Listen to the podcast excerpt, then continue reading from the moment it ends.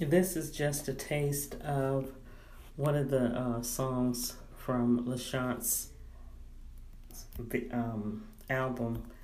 You can go to iTunes and buy the whole thing. She's my daughter, Marie LaShance Thomas, and she goes by LaShance as a musical artist.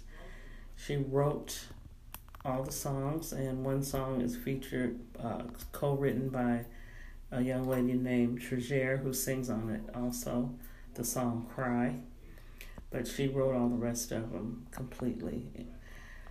Um, so here is just a piece of her music. I hope you like it. The podcast you just heard was made using Anchor. Ever thought about making your own podcast? Anchor makes it really easy for anyone to get started. It's a one stop shop for recording, hosting, and distributing podcasts. Best of all, it's 100% free. Sign up now at anchor.fm slash new. That's anchor.fm slash new to get started.